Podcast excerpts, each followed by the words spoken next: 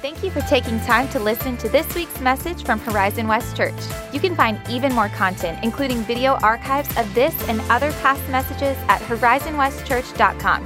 And if you're in the Horizon West area, be sure to visit us sometime soon. Now enjoy this podcast from Horizon West Church.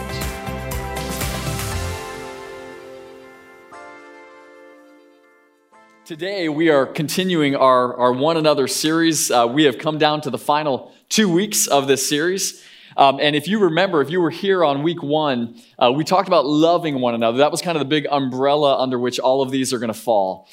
But I used an illustration that loving one another is kind of like climbing a mountain. It, it's, it's fun at first, it's beautiful, uh, but then it gets really, really hard. And then we get to a point where perhaps we want to give up. But if we persevere through it, if we, if we push through the hard things, we arrive at what I called mile seven, which is when you're standing on the pinnacle of a mountain and you're looking out over uh, an ocean or over a valley or whatever it might be, and you see the benefits and the rewards of pushing through the hard. Well, I found an illustration that I want to use this week from another two guys who were climbing a mountain. Not these guys because those aren't guys. Any Lord of the Rings fans in the room? Come on, there's more. You're just afraid I'm going to call you a nerd, but I'm, I, come on, who likes Lord of the Rings? All right. So if you like Lord, Lord of the Rings, you know Frodo and you know Samwise, and you know that at the end of the Return of the King, Frodo is getting ready to destroy the ring in Mordor. Am I saying that right? Okay. And they're climbing the mountain. And as they are climbing the mountain, Frodo is, is getting more and more sick. He's getting more and more frail. He's getting more and more unable to accomplish the task to which he has been assigned. And Samwise, the great, incomparable Samwise Gamgee, who is like the ultimate friend, he's got Frodo in his arms, and the fires of Mordor are raging around them. And Frodo's ready to give up. And Sam says this He says, Come on, Mr. Frodo. I can't carry the ring for you, but I can carry you. And then he lifts Frodo and carries him up the mountain of Mordor. Today, we're going to be talking about what it looks like to encourage one another. To encourage one another. It's a little bit something like when you feel like you are being carried in the arms of another. Hopefully, we've experienced that with God, but we also need to experience it from time to time with each other. And so, what we're going to do today is, is we're going to, I'm going to start off. I want to show you the source of encouragement, which is God. We'll talk about that. Then I want to give you two ways to become an encourager. Uh, maybe this is something that comes naturally to you. Maybe you go, I struggle with being encouraging. I, I just have a more realistic perspective on life, or I'm more pessimistic, and, and I have a hard time encouraging. I'm going to give you two ways to become one. And then I'm going to end with two challenges. These are going to be really practical things I'm going to ask you to do this week, and that I'm going to join you in doing in the coming week. 1943, a guy named Abraham Maslow, he was a, he was a psychologist. He came up with this, and it's going to probably look familiar to a lot of us. This is called Maslow's hierarchy of needs, right? And the reason I bring this up to you is to say that uh, the way that the hierarchy of needs works, and this is just a theory, but is we need our physiological needs and safety needs met. That's first and foremost, right? This is one of the reasons when we do missions work around the world. If people are starving to death, we don't just hand them Bibles, right? Because people need to be kept alive, they need to be protected, kept safe, they need to be nourished. And then from there, we have opportunity to do the work of, of spiritual and emotional things. And that's where kind of higher up on the, on the um, hierarchy we see that love, belonging, self esteem, self actualization. Now, this is not uh, a Bible thing necessarily, but this is simply a theory on how human beings thrive. Well, it turns out a few years ago there was a lot of scrutiny around this, and people were saying, no, no, no, this is a culturally biased uh, diagram. This just represents what's true for people in the West. And so the University of Illinois actually conducted a study. 2005 to 2010, they worked with over 60,000 people in 123 different countries, and their conclusion was this it's basically right. Right? Like, it's not perfect, it's not everything, and there's nuances, but they found this, and, and I'm quoting Maslow was essentially right in that there are universal human needs regardless of cultural differences. Almost like we were all created by the same being.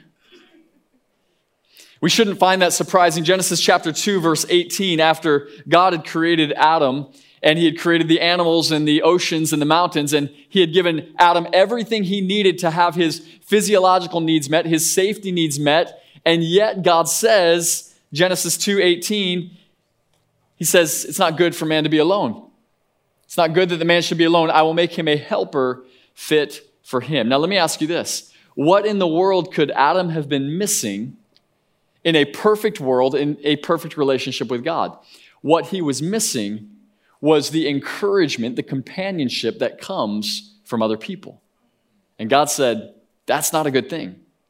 Human beings cannot survive. We certainly cannot thrive without a sense of self worth and belonging. And these come most naturally through the encouragement of other people. So, what happens when a person fails to get the encouragement that they need in life, or worse, when somebody is constantly being battered by discouragement? This is what we see in our world today. And people are angry. I was meeting with uh, one of my teammates this week at Starbucks, and this guy just starts screaming in the parking lot. Like he had come completely unglued. And he's cursing, and he's, and I'm like, I've got my back because of the way I was situated. I'm like, I don't want to have my back to this guy, right? Like, people are living just under weight. And it's getting worse. It seems like the, the news cycle and pandemic and all, it's just like, man, people are discouraged. What happens? when people live in constant discouragement. When my oldest child, Addison, was little, uh, one of our first chores for her was to feed our dog, Lizzie. Um, and she was, has always been a, a very responsible kid. And so um, at like 18 months old, her job was to get the little scooper and get the food out of the thing and then walk it over to the bowl and dump it in. And she would do this at 18 months, like flawlessly every day, barely even have to remind her. And then one day, my 18 month old daughter is walking toward the bowl and she spills all the food everywhere. And I said, Addie, what are you doing? And the lights in her eyes went out. And she never again fed our dog. and it was heartbreaking. And I look back on that now, and I was like a young dad. It was my first kid. You make all your mistakes on the first one, oldest children, we apologize. But that simple discouragement said, not doing that again. Not, not going to go back and revisit that. Now, eight years later, she's pressuring me to get a dog again, um, which is another conversation. Discouragement. We've all been there, right? We've all been there. Something that was spoken over us, something that we had hoped would happen that didn't happen. We became discouraged. You're going to notice the root word that is shared between these two words, encouragement and discouragement. It's the word courage courage. When we discourage someone, we weaken their ability to face life's challenges. And when we encourage someone, we strengthen their ability to face life's challenges. Wouldn't you love to have somebody whose just sole purpose in life was to encourage you? Right? Well, what, what if you became that for other people? What, what if you made it your mission in life, man? I want to encourage people. Like when I'm around people, I, I, want them to have more strength to face life's challenges. I want them to be more joyful, more filled, more alive. Jesus recognized with his disciples that in the kind of days leading up to his departure, they were going to face some discouragement. These disciples who had walked with Jesus for three years were going to suddenly go, our champion, our cheerleader, our hero is gone now. What do we do? And so Jesus tells them this in John 15, verse 26. He says, When the Helper comes, whom I will send to you from the Father, the Spirit of truth, who proceeds from the Father, he will bear witness about me. Now, what Jesus has just uh, done is for the first time, he's introduced the disciples to the concept of the Holy Spirit. He doesn't say Holy Spirit, but as he's talking, he says he's the helper. Did you notice this is the same word in English, at least, from Genesis chapter 2?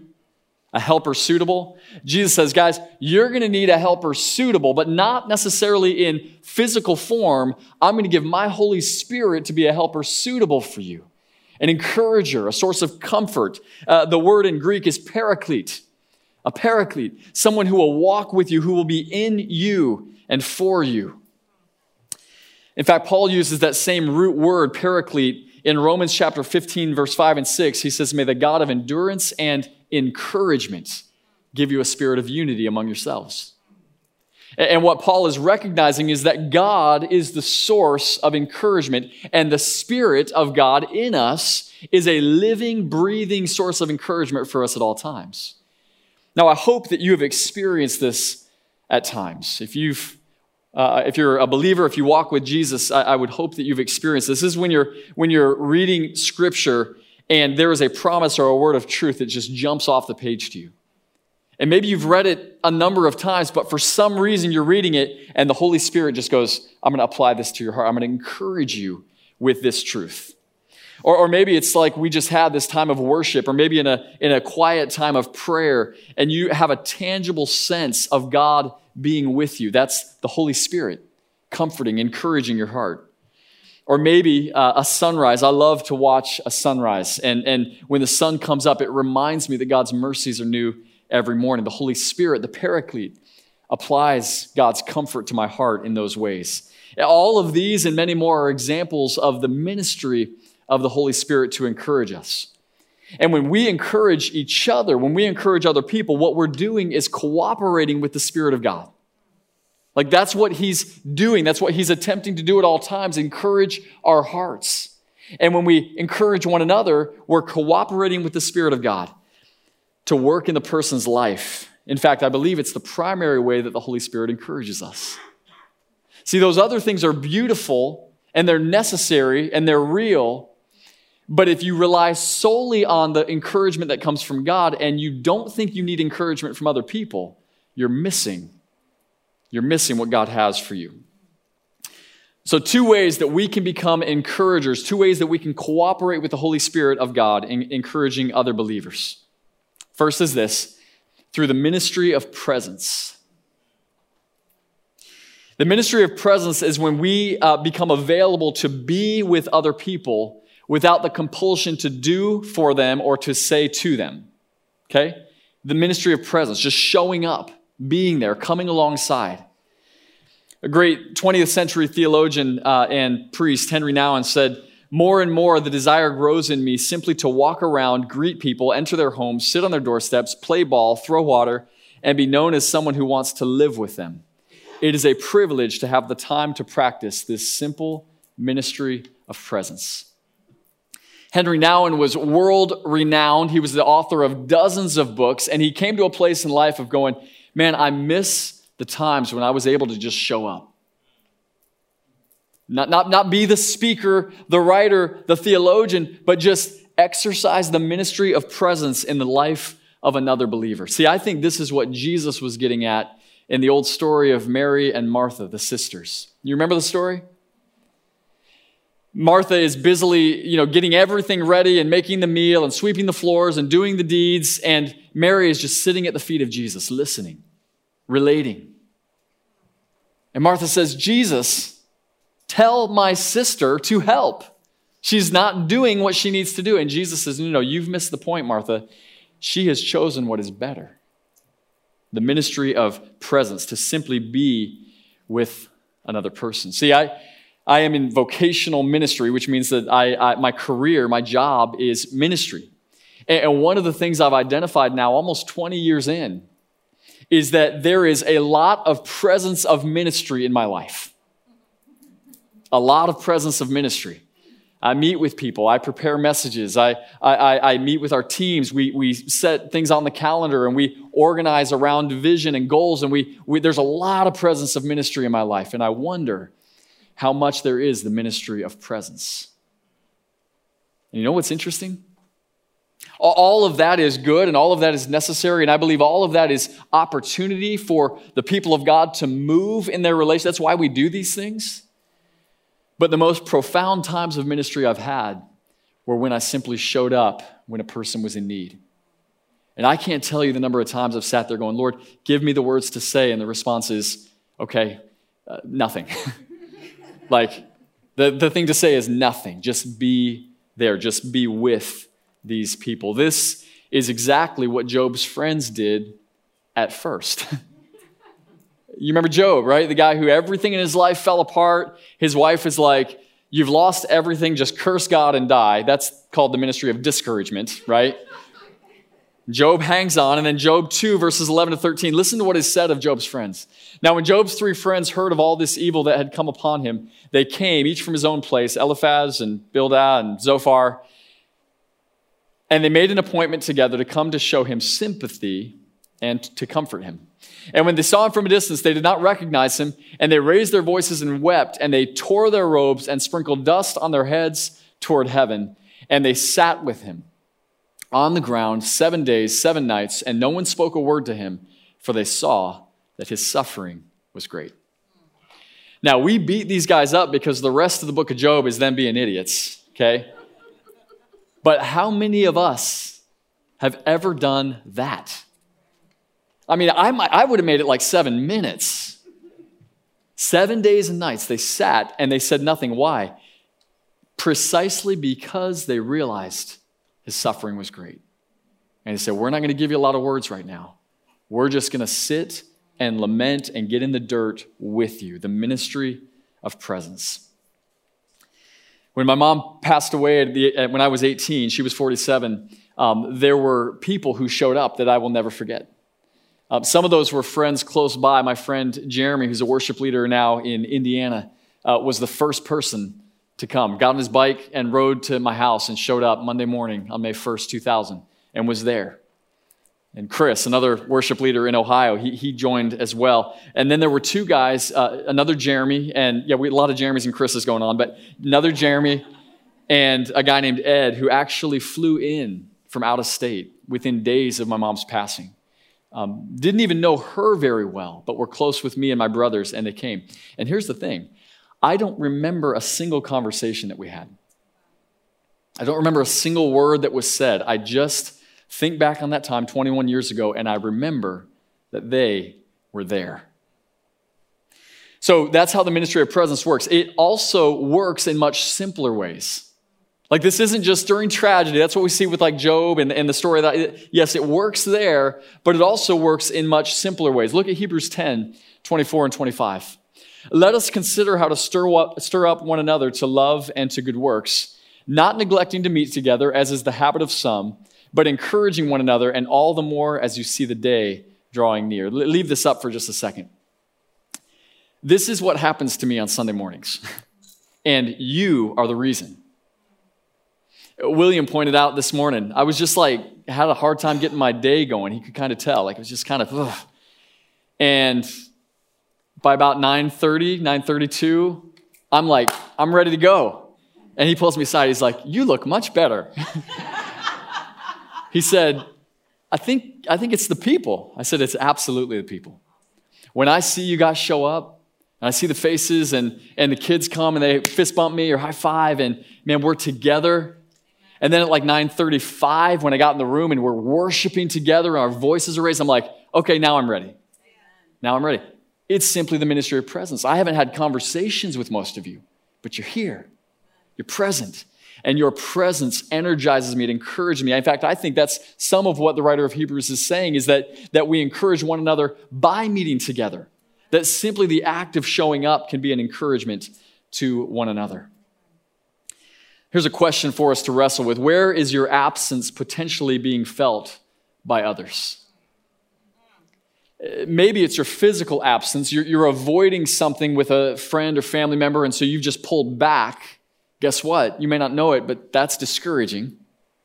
Or maybe it's spiritual or emotional absence. A lot of us are great about physically being there, but we're completely checked out. That can happen in our home, it can happen with our children, with our spouses. So the next question is where could your presence be a source of encouragement to others? Man, where, where is it that I need to step in? And it may not be with some big agenda or, or words, but, but where do I need to step in and be an encouragement in the life of someone else? Where can my presence make a difference? So, first, the ministry of presence, and second is this the ministry of words. And I put them in that order for a reason. I think we're always geared toward the words first, right? So, the ministry of presence first, followed by the ministry of words. Um, I want to ask for a show of hands in just a second. I want to give you a chance to think about the question. But how many of you can remember a specific word or words that were spoken over you that discouraged or even wounded you? Very, I'm, I'm asking specific, like something in your mind, a parent, a teacher, a sibling, you go, Yep, I remember that. It was years ago. It's still there, okay? How many of you can remember something like that? Go ahead and raise your hand. Okay, that's most of us in the room, my, myself included. What, what is it about the power of words that they can live so much longer after they're spoken? And for some of us, we're walking around wounded, crippled, spiritually hindered because of discouraging words that were spoken over us maybe years ago, maybe as young children. And so Paul says this in Ephesians 4:29. Let no corrupting talk come out of your mouths, but only such as is good for building up as fits the occasion, that it may give grace to those who hear. No corrupting talk. I remember, I don't remember what translation, but one of the translations leads you to believe that Paul is talking about cussing. And that's not what he's talking about. I had a guy ask me that this week. He's like, I just want to make sure. I'm like, well, I'm not sure why you're asking me, but nonetheless, he says this is about cussing. He says, not about cussing. It's not about cussing. It's corrupting talk. What in the world is Paul driving at with this idea of corrupting talk? Well, every other use of that word in the original, not the, the way we've translated, but in the original, every other use in the New Testament is referring to one of two things fruit or fish. You know what happens when fruit goes bad? Do you know what happens when fish goes bad? Corrupting, eroding, corrosive, rotten fleas, maggots. I mean, this is, this is the idea. He says, don't let that kind of talk come out of your mouths. It's much more than curse words. He's saying, don't use language that corrodes. Don't speak death into the lives of people. Don't use trivial, meaningless words that add nothing of benefit, no flavoring. Rotten. He says, don't do it. We know in English there's an old phrase that we probably learned as children, most of us. It says, Sticks and stones may break my bones, but that's right. But it's not right. right? It's just, it's just not true. Sticks and stones break my bones, words will never hurt me. This is something that children created as a defense mechanism. Because they're so wounded by the words, they go, No, no, you can't hurt me with words. And inside, they know they've been wounded. And the challenge is that wounded bodies actually heal, heal more quickly than wounded spirits. Right? A punch in the face, like you'll recover from that. But the words that puncture, the words that hurt, the words that wound, some people never do. And so there's another expression that you may not have heard hurt people hurt people. I've come to a place in life, I talk like I'm a sage. I'm almost 40 years old, you know. I've come to a place in life where I, when somebody hurts me, it doesn't hurt me as much for this simple reason. It's not that I'm Superman or impenetrable, but I know they're hurt. I'm like, it's not me. If you're, if you're hurting me, there's something going on there. There's a, I, I've been able to tap into some compassion because I understand that hurt people hurt people. And the hurt most often has come through the form of words most often through the form of words. And it's why James takes an entire chapter, Jesus' brother, James, in James chapter 3, he says, okay, we're going to talk about words. We're going to talk, this is what he says, James 3, 2 to 6. He says, We all stumble in many ways, and if anyone does not stumble in what he says, he's a perfect man, also able to bridle his whole body. If we put bits into the mouths of horses so that they obey us, we guide their whole bodies as well. Look at the ships also. Though they are so large and are driven by strong winds, they're guided by a very small rudder wherever the will of the pilot directs. So also the tongue is a small member, and yet it boasts of great things. How great a forest is set ablaze by such a small fire. And the tongue is a fire, a world of unrighteousness. The tongue is set among our members, uh, staining the whole body, setting on fire the entire course of life, and set on fire by hell. That is some strong language. You go, James, do you really think that the tongue is just like, just totally beyond like redemption? It's just nothing but evil? Well, there's a clue in the way that James is talking about this because what he uses is three illustrations of things that all have a very positive use, positive function. If you're going to be in a ship you're, you're going to need a rudder to control it, or it's going to get dashed onto the rocks.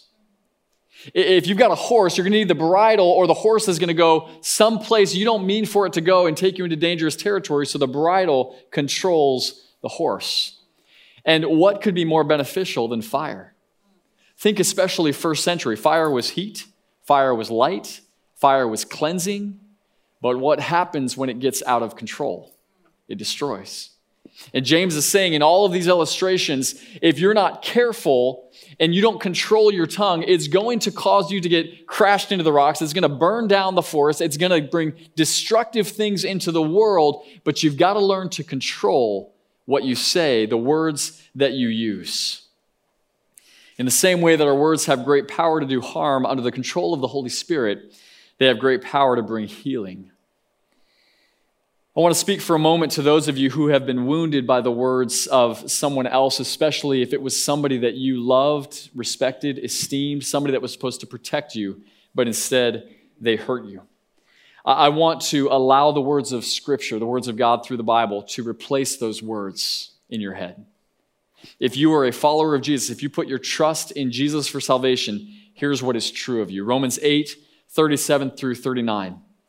In all things, we're more than conquerors through him who loves us. For I'm convinced that neither death nor life, neither angels nor demons, the present, the future, any powers, neither height nor depth, nor anything else in all creation will be able to separate us from the love of God that is in Christ Jesus our Lord. 1 John 3 1 See what great love the Father has lavished on you, that you should be called a child of God.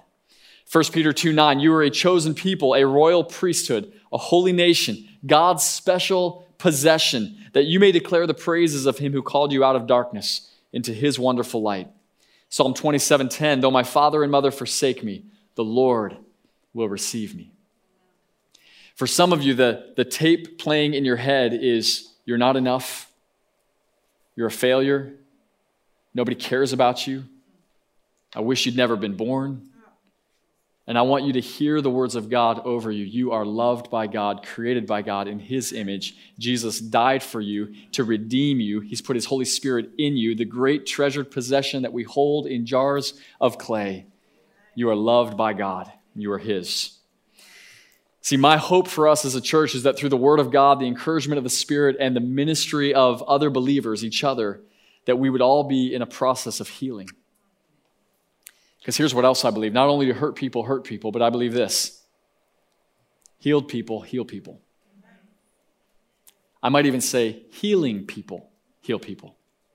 Because you don't have to get all the way there. When you begin a process of healing your spirit or allowing God to heal your spirit, you can become a healer. What some have called maybe a wounded healer. Remember earlier we talked about this idea of corrupting talk, and I gave you the illustration of fruit, the way that fruit corrodes. We've got some bananas at the house, um, and I think somebody was going to make banana bread. I, I like to do that from time to time. But by the time there's flies around it, I'm like, I'm just throwing it away. just going in the trash, right? It's corrupted. It's, it's, it's no good anymore. Well, what, what if we actually took that idea of fruit and we used the same concept to, to evaluate the words that we choose, the words that we use? Paul in Galatians 5 22 and 23, this is what we call the fruit of the Spirit. This is what he says The fruit of the Spirit is love, joy, peace, patience, kindness, goodness, faithfulness, gentleness, self control. Against such things, there's no law. What if before you spoke, you ran it through the fruit test? Is this loving? Is joyful? Does it promote peace? That's a big one. Is it patient? Maybe it needs to be said, but maybe not right now? Is it kind? Is it, is it all, uh, maybe you go to 1 Corinthians 13. What is love? Love is patient. Love is kind. It doesn't envy. Am I using my words? We use so many words to self promote. What if we flipped it and use words to promote others, promote the will of God in their lives? See, I think this is especially important, and I want to make a quick aside before we close. I want to make a quick aside to those of us that are raising children, especially young children. Um, you have no idea how important and powerful these things are. And I don't want to lay a guilt trip on you. There's a lot of words I wish I could pull back in that I've spoken to my kids. Pastor David at our John Young campus says there are three things every child needs to hear I love you, I'm proud of you, and I'm sorry. Do your children regularly hear you say that? I love you. I'm proud of you. And even on occasion, I'm, I'm sorry. I saw a meme on Facebook this week that, that one of our members shared. It said, When you keep criticizing your kids, they don't stop loving you, they stop loving themselves.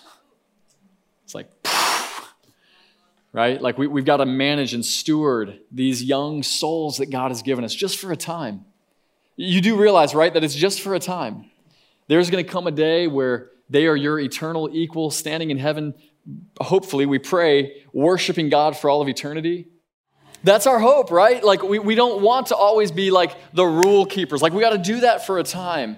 But I've already started to prepare my kids. I say, hey, one day we're going to be best friends. Like, right now I'm your dad. You got to do it. But, but one day we're preparing for something better. We're preparing for something really cool. And I don't want them having a narrative in their head of all the things dad said that hurt them, that wounded them. There's going to be some. But I pray to God they're minimal. And I pray that the encouragement just overwhelms anything discouraging that could come. We cannot all leave our children material wealth, but I want to encourage you that you can leave them something much, much better. When you encourage your child, or maybe teachers, preschool workers, when you encourage a child, kids volunteers, in our back, when you encourage a child, you're putting a deposit into their account.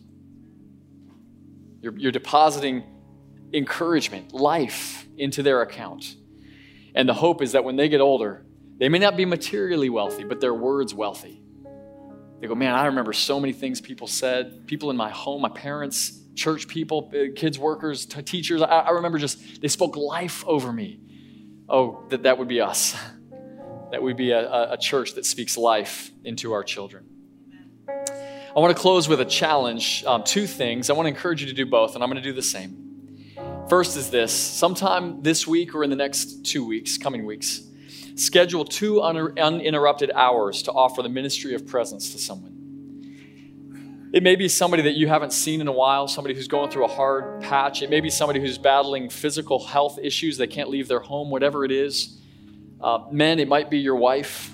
You schedule two hours, a date that's ministry of presence. It's not about what, but it's I'm going to be there.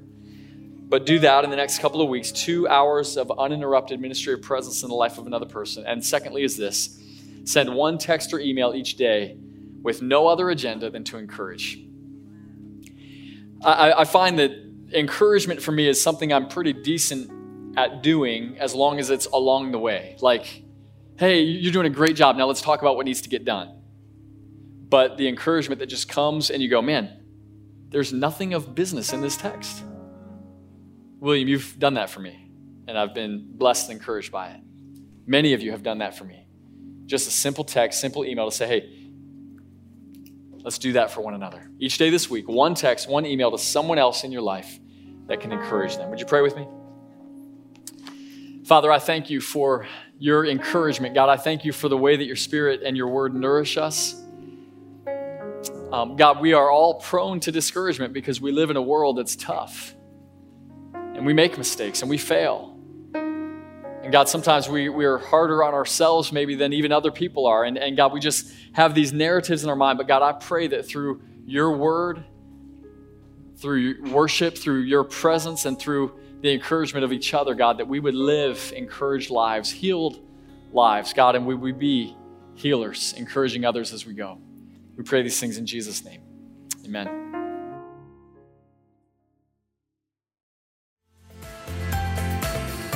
Thanks again for listening to the Horizon West Church podcast.